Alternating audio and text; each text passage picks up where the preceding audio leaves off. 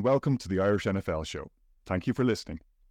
And if you're enjoying the show, please vote with your fingers and rate, review, or subscribe on whatever podcast platform you're listening on.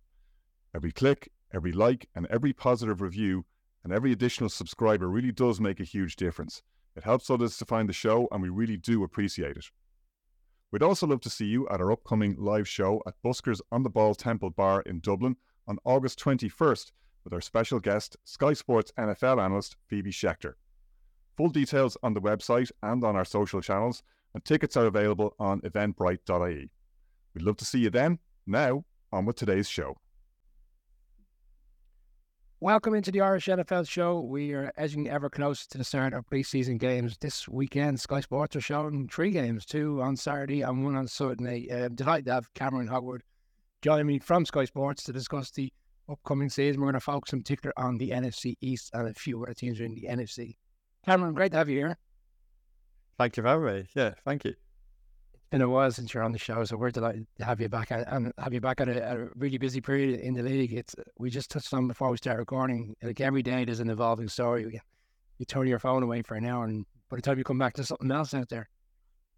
Yeah, that's the uh, the nature of training camp, and I guess it's weird because I think it's maybe through June and, and maybe May as well. It seems like the NFL has gone to sleep a little bit, and then all of a sudden it wakes up, and which is great for us. There's more talking points, and like you say, unfortunately, with, with training camp comes injuries, comes still business to be done. I think with, with some teams still looking around for for last minute acquisitions, and still some teams figuring out who's playing where. I mean, I, I found it interesting yesterday that the Bucs released their first depth chart, and under quarterback, it was Baker Mayfield or Kyle Trask. So teams are still, even though we're a few weeks away, teams have still got big decisions to make, which is really interesting to see how that unfolds.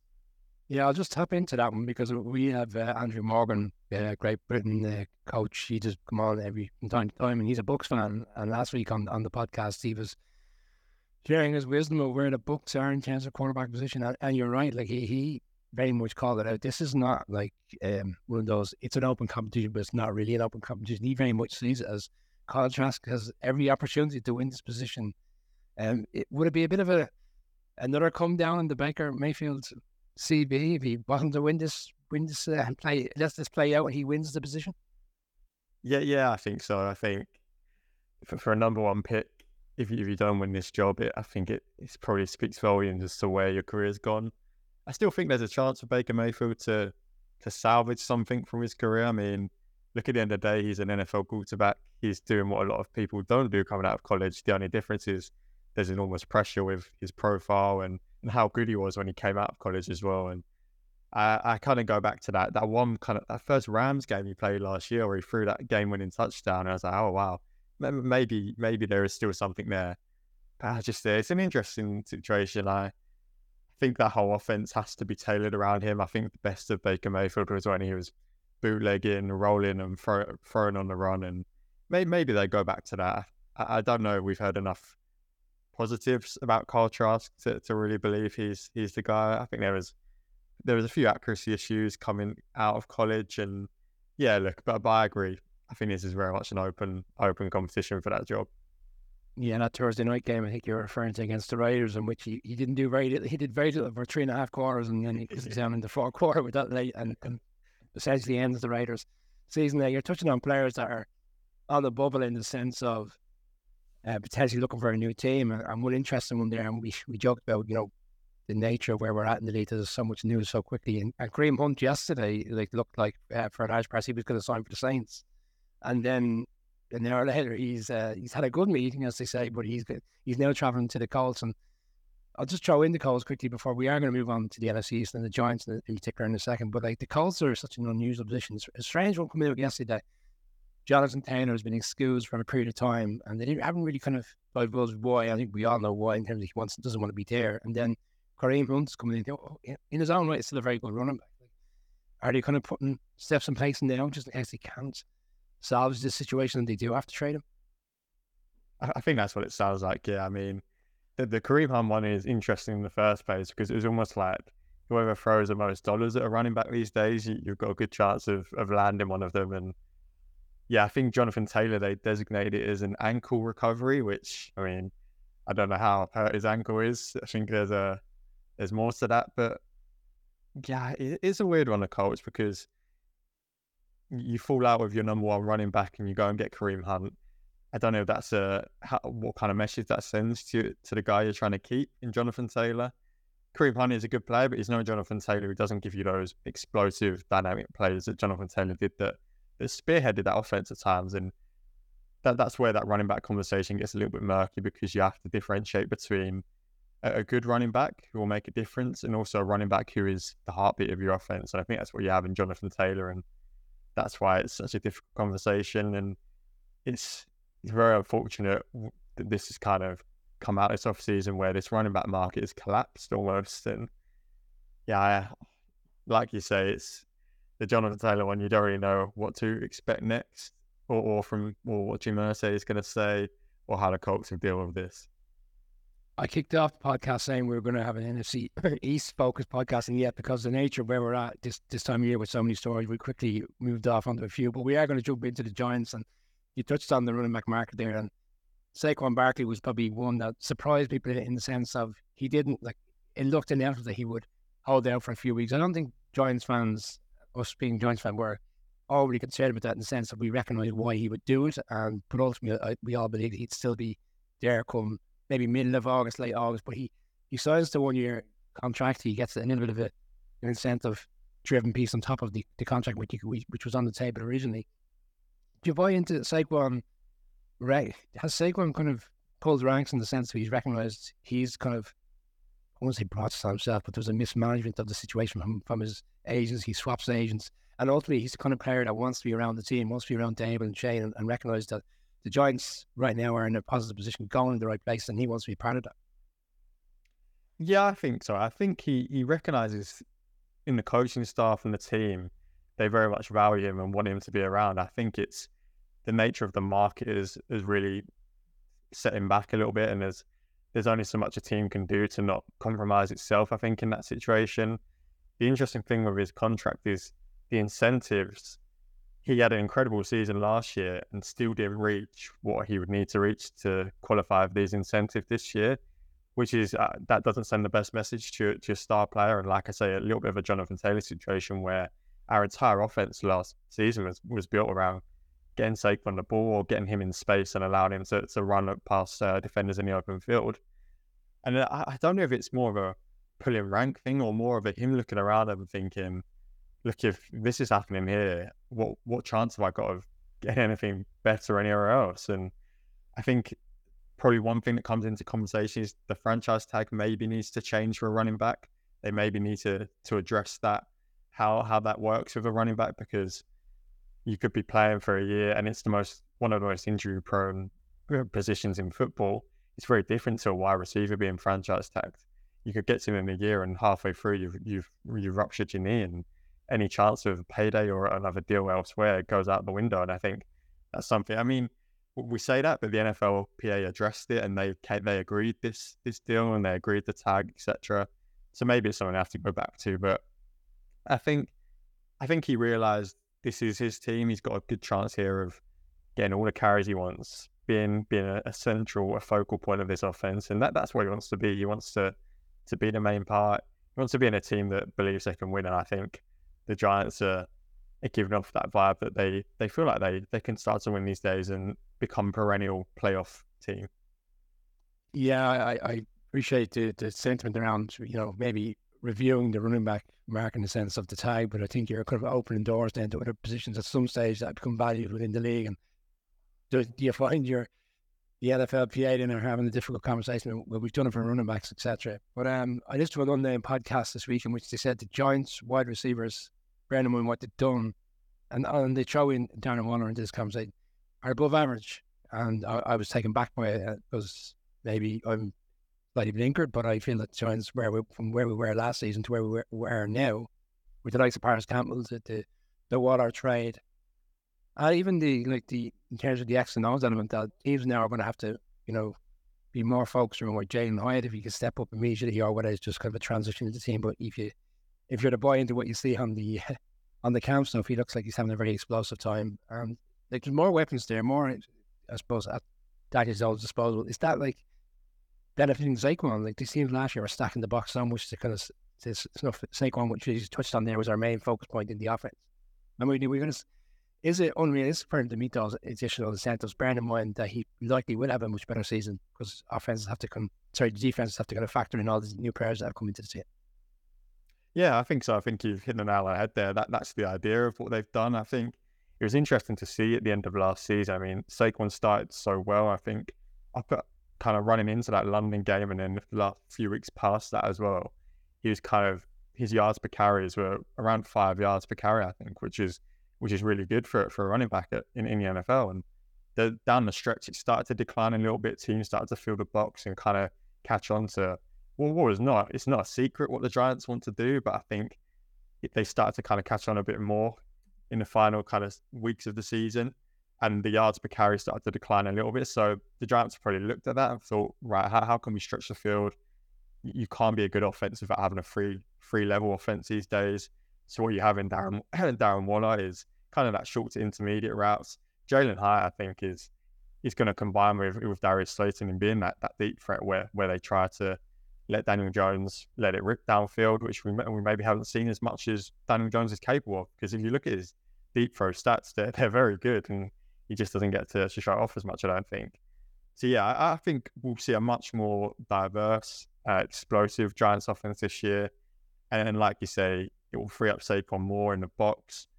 Uh, teams like to drop two these days. They like, like these uh, two high safety coverages, these shell coverages and, and teams didn't have to play that as much against the Giants last year because injuries and, and kind of limited personnel meant that everything went, all ran through Saquon Barkley. So I think we'll we'll force defenses to be a bit more honest this year.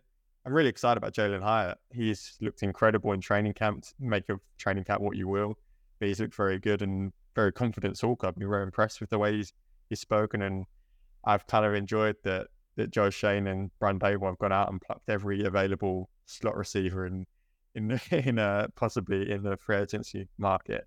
So yeah, Jameson Crowder, Cole Beasley, uh, Parris Campbell. That's not a bad little little pool of, of players to make use of, and reliable pass catches. You, you can't get enough of them. Yeah, and that's where I was going to come to next because obviously you know, uh, as Parris Campbell, I, would, I, would I call him the marquee of the trade? I've signed him enough that he signed him very early on in free agency, and it's not a substantial contract. I mean, it's very much a private kind of deal for him coming after his season in the Colts, and there was some bright spots there. Cole Beasley again doesn't doesn't surprise me in terms of the signing because it makes sense. He's he's he's worked with Brian Daboll before. He understands the offense. Is he realistically apparently genuinely believe he can make the roster? Is it very much him going having to impress them in this, in this camp to make the roster, or is it just more bring in the experience and kind of help other players understand and recognize what they're trying to do offensively. Like Crowder, he's he's had a really strong. Like he's one of those players. He doesn't get maybe the respect he deserves, but when he played in Buffalo and the Jets, he's been a really strong player and he's good on special teams. Like, is he given to make the squad? Is Colby is just the odd man out here? It's just very much. Or do you think he's he could really surprise us and surprise us even going into the season and be effective? I, I wouldn't be surprised if he makes the roster just purely because of that Brian Daboll connection from, from Buffalo. But but I think I'd lean more towards Jameson Crowder on the account of he's been more active lately. I think Colby's had a little bit of time off last season. So um, I think Jameson Crowder is what you want in terms of those those crossing routes where Daniel Jones, when he does roll out and he looks up, Jameson Crowder's crossing the field, and so too of Darren Waller. I think Cole Beasley to an extent could, can can replicate that as well, but I think I'd it's interesting. I, I'd lean more towards Jameson Crowder making the roster. I wouldn't be surprised if Cole Beasley does, just purely because when's the last time you saw that guy drop a ball? I don't think he does. And uh, the only thing that would let him down is kind of that activity and maybe, maybe the age as well at this point.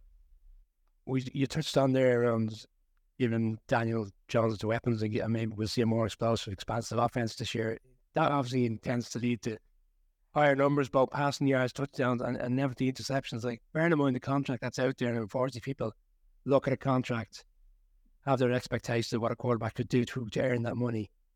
Like, what do we believe is a realistic season for, for Daniel Jones? Is it a return to the playoffs, maybe even finding his way into the, into the uh, divisional round? And from a, that's probably from a team standpoint. but For but for him, like, what do you? What, what's the next step part of the growth here? Because he was so strong last season, it was very evident in the in the divisional round on the road in Philadelphia. There was no weapons around him to, you know, to keep to maintain. And when you're playing against a team, and we're going to come to the the other teams in the division. We're playing against an expansive offense like the Cowboys have at times and the Eagles. You kind of go into those games and battle and find yourself in shootouts. Like, I believe he's ready to do it, but from an outside look at him, what's the people going to think is a is a realistic, realistic season for Daniel? Yeah, I think first of all, you have to get back to the playoffs with with that contract and last season. I think that's a probably a minimum expectation, but then the, the strength of the division is kind of flipped in terms of what became a ridiculed division and is now a very strong one. So that that's probably come at the worst time possible for Daniel Jones. But I think what, what Giants fans will want to see and what that made probably more fans outside of the Giants want to see is is Daniel Jones win a game with his arm. I think, and look, that's not a necessity every single week because the Giants' success is built on that run game and that option game with, with Saquon and what he can do to to kind of deceive a, a defense. I think when we when we look at that Vikings game in the playoffs, Daniel Jones carried the team with his legs, and I think when it got to the Eagles game the next week, once the run had been shut down, I don't think there were too many answers. And look, you were playing against the, the eventual Super Bowl team in, in the Eagles, who were incredible at the time. But I think we'd like to see Daniel Jones win with his arm more, and I think he did that when when they came to London actually against the Packers. He was he was incredible. He was his percentage uh, completion percentage was awesome, and the accuracy and the, diverse passes he was throwing was great and really encouraging. I think that all, you want to see him put his offense on his back a little bit more and, and maybe not need that run that run game at times to win games. And he's in the unfortunate position where people like Patrick Mahomes have raised the bar to incredible heights for for a young quarterback. So you're always going to look to to people like that, and even Jalen Hurts to an extent, who who went toe for toe with Patrick Mahomes in the Super Bowl is that the level we we think Daniel Jones can reach? I think that's that's what they've paid him for. They clearly believe that that's the case, and yeah, I think a lot will ride on that offensive line. Even though Andrew Thomas had a, a an exceptional year last year as one of the best left tackles in the league, think Evan Neal still had a few teething issues. So I think he'll come on this year, and that only help Daniel Jones. So I think the answer to what to expect from him will come also from what the Giants have put around him to to make this a more complete offense. Yeah, the Evan Neal factor really reminds me of Andrew Thompson this first year. Another difficult bumpy bumpy period, and then he, he kind of transitioned and has become the player which he is. I still have great confidence that that's going through what we'll see from Evan Neal. I just want to, um, and you, you, touched on there around winning the game that the, his arm, and I think people will kind of look at that as two minute warning, down by three, down by four. Can you enjoy the team to win win the game? But there was also other praise when nice last year Baltimore at home, the week after the Packers game, down by 10, 10 minutes to go. 80 yard drive, Daniel Bellinger touchdown. Then obviously the game flipped on, on the interception. But there was times in which he'd done that, albeit in different parts of the game, still key points in the game. So it's very much there for him this season. Like, you want to just jump into the Eagles because you touched on it there. The Giants are well beaten in the playoffs, but the Eagles, who inevitably go to the Super Bowl, lose to the Chiefs.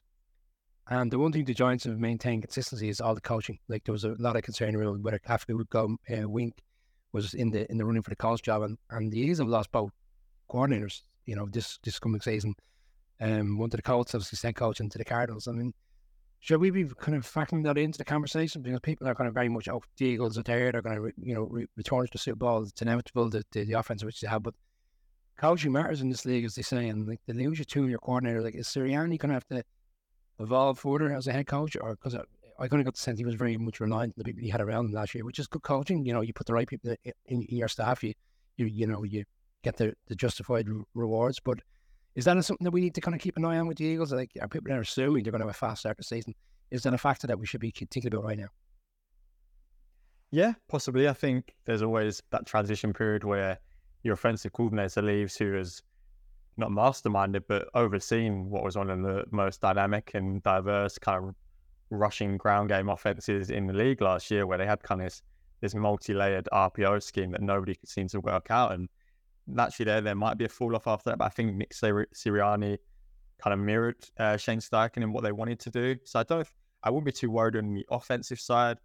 Defensive side, I'm not worried, but I'm interested to see how Sean Desai, who's come in, replaces Gannon because I think if there was one blemish on the Eagles last year, it was Jonathan Gannon and maybe people people were unhappy of how little aggression he showed at times in terms of pressuring and blitzing.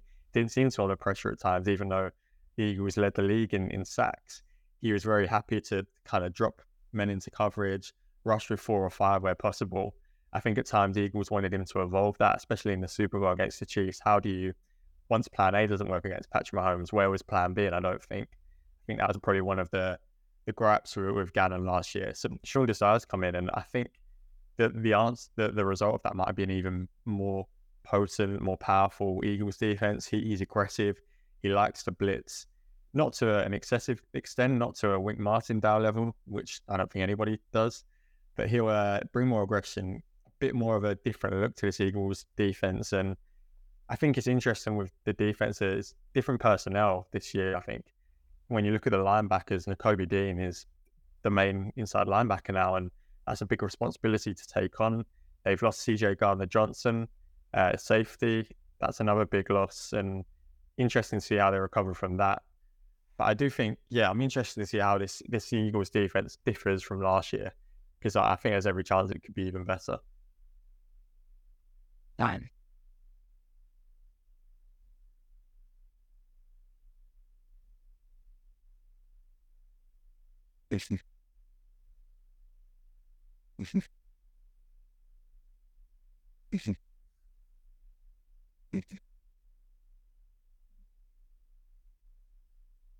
Everything which they they done, they bring in they bring in Cooks, they they take, make the trade for Gilmore. And looking back on that, reflecting on that game back last January against against the uh, the Niners in Santa Clara, like that, that game was there for the taking for the Cowboys, and they just didn't get over the line. The defense played very well. Like they haven't done a lot in free agents, but they do make these trades. And once they're not really high value trades, they haven't given a lot. Like it certainly has a feel as if they, they recognise that they're not far off. It'd be interesting to see how they transition. The Mike McCarthy being the play caller with, with Kellen Moore moving.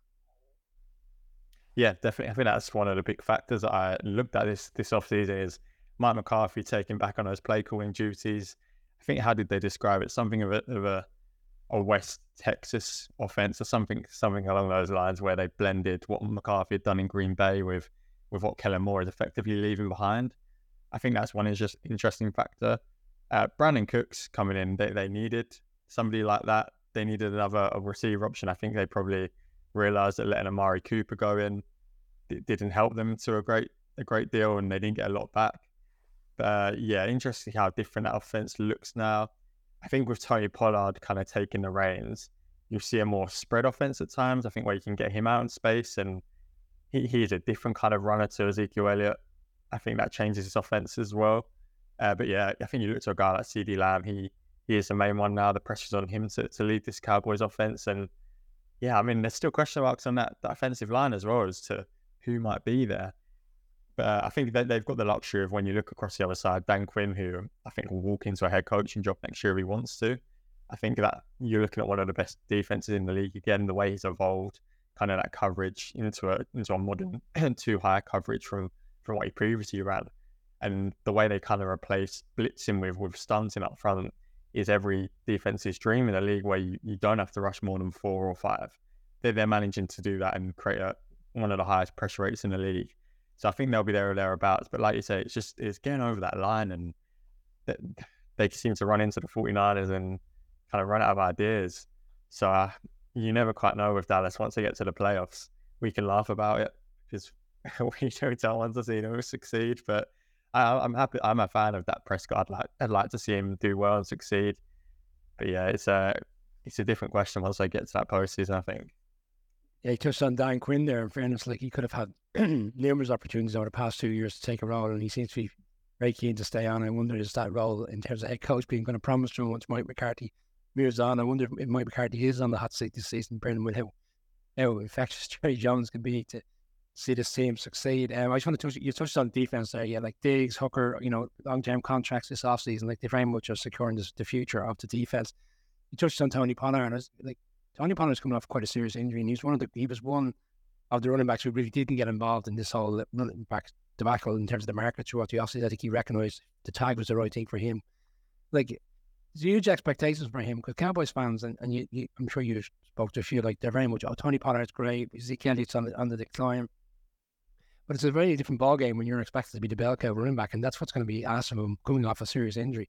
And I know the truth they've you know, brought in a couple of running backs on, on floating under the radar drafted Vaughn in four rounds.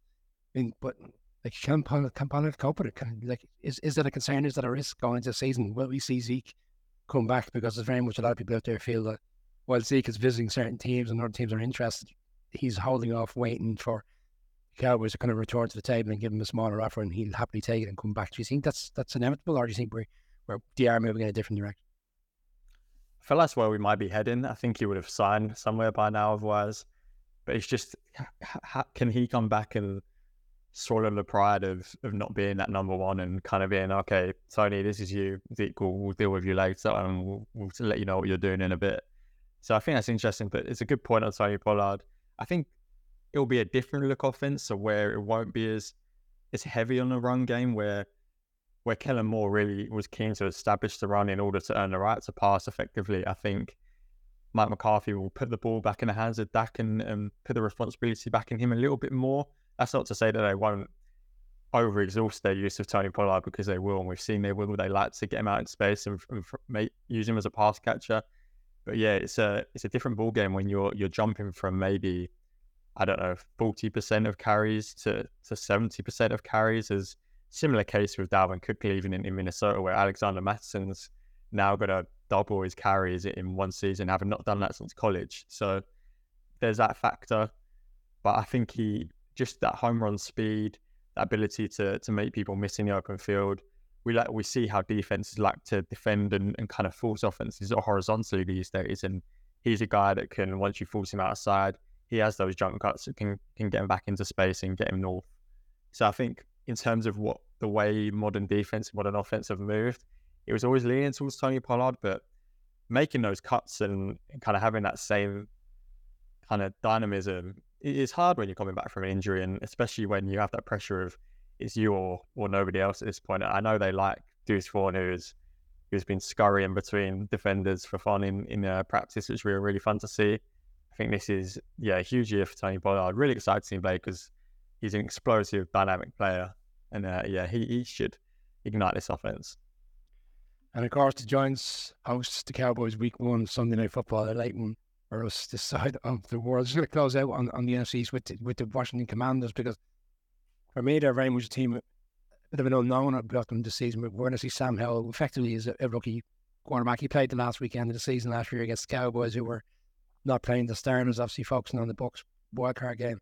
And he had a, he had a strong game, and like a lot of people felt maybe during the offseason that the Commanders would go again in terms of going to find a quarterback, whether they'd look to seek a trade with the, with the Ravens. Obviously, hasn't materialised with the Lamar getting the contract, but the owners may have the new ownership and, and everything that's gone on with the Snyder. Maybe that was you know an impact of what they were going to do as putting players on the team. I know they made some some uh, acquisitions on offensive line and, and the Chiefs and stuff. And Eric Bieniemy up, is the one that's come in now and he's going to run this offense. And, and that's the, the focus point. That's the question I have for you because a lot of nice things, and we see loads of like first narratives coming out across camp, but obviously people are seem to be buying into the new love of having Eric Bieniemy as the offensive coordinator with the Commanders. And is that a big thing that we're not going to factor into the division because like people always say it was Andy Reid's team and Eric Bieniemy was just there holding the clipboard, but this is his opportunity.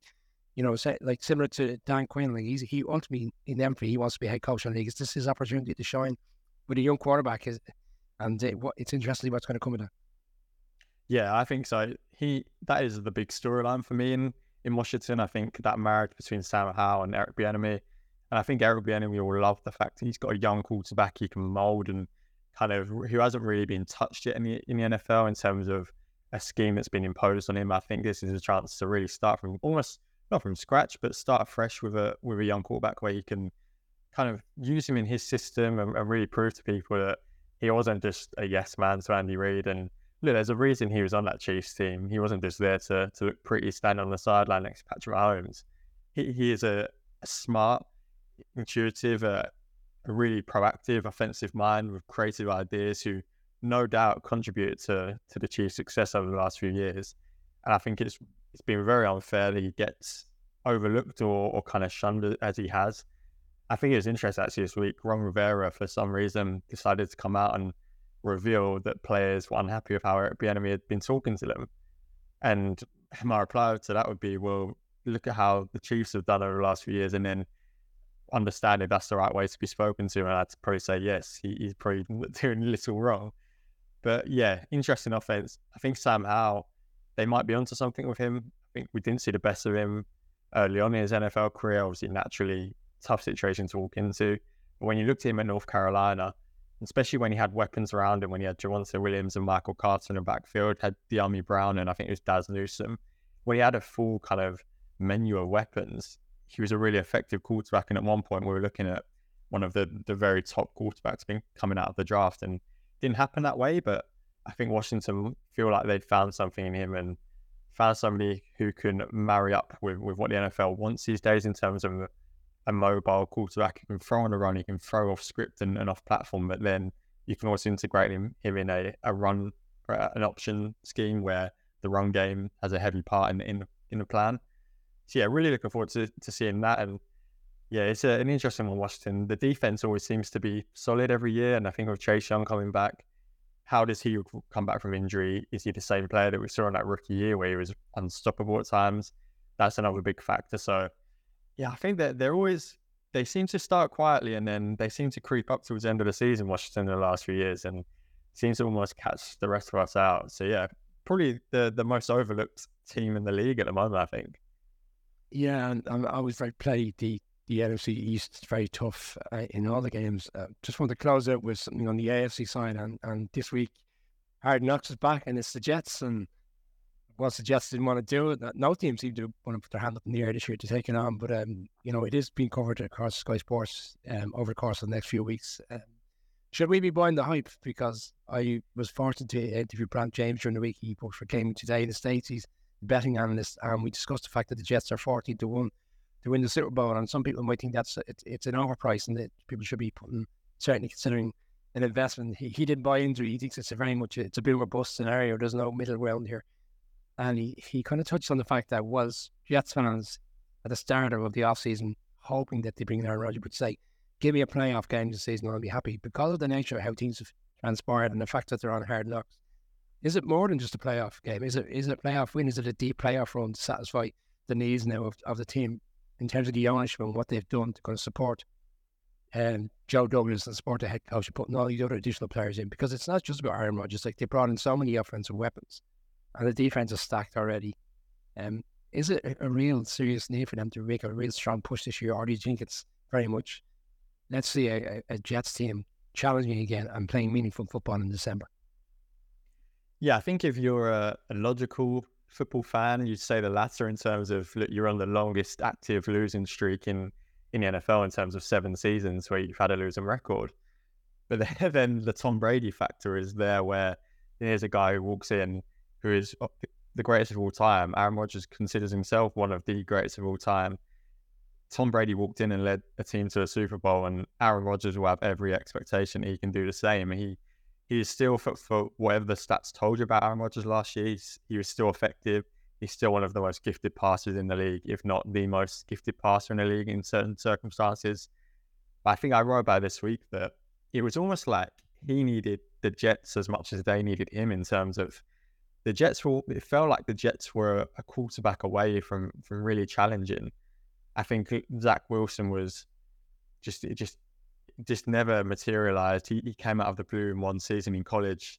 The Jets' eyes lit up at a few throws in practice in, on his pro day, and that was that. And season down the line, it did feel like this defense was. I think it's top three last year. It was it was incredible. They've added to that this year with the with the bonus of Jermaine Johnson will take another leap, and and guys like Michael Clemons will take another leap. Quinnen Williams now has some some help up front as well, and we, we've seen what they have in Sauce Gardner and then you add weapons around Aaron Rodgers. You add his kind of guest list, if you will, his wish list in terms of Mecole Hard, um, in terms of Randall Cobb and, and Allen Lazard. And one of the big factors, I think, is probably that offensive line. It was probably the not the weakest point of the Jets last year, but the one point where you think this is where the team could be won or lost.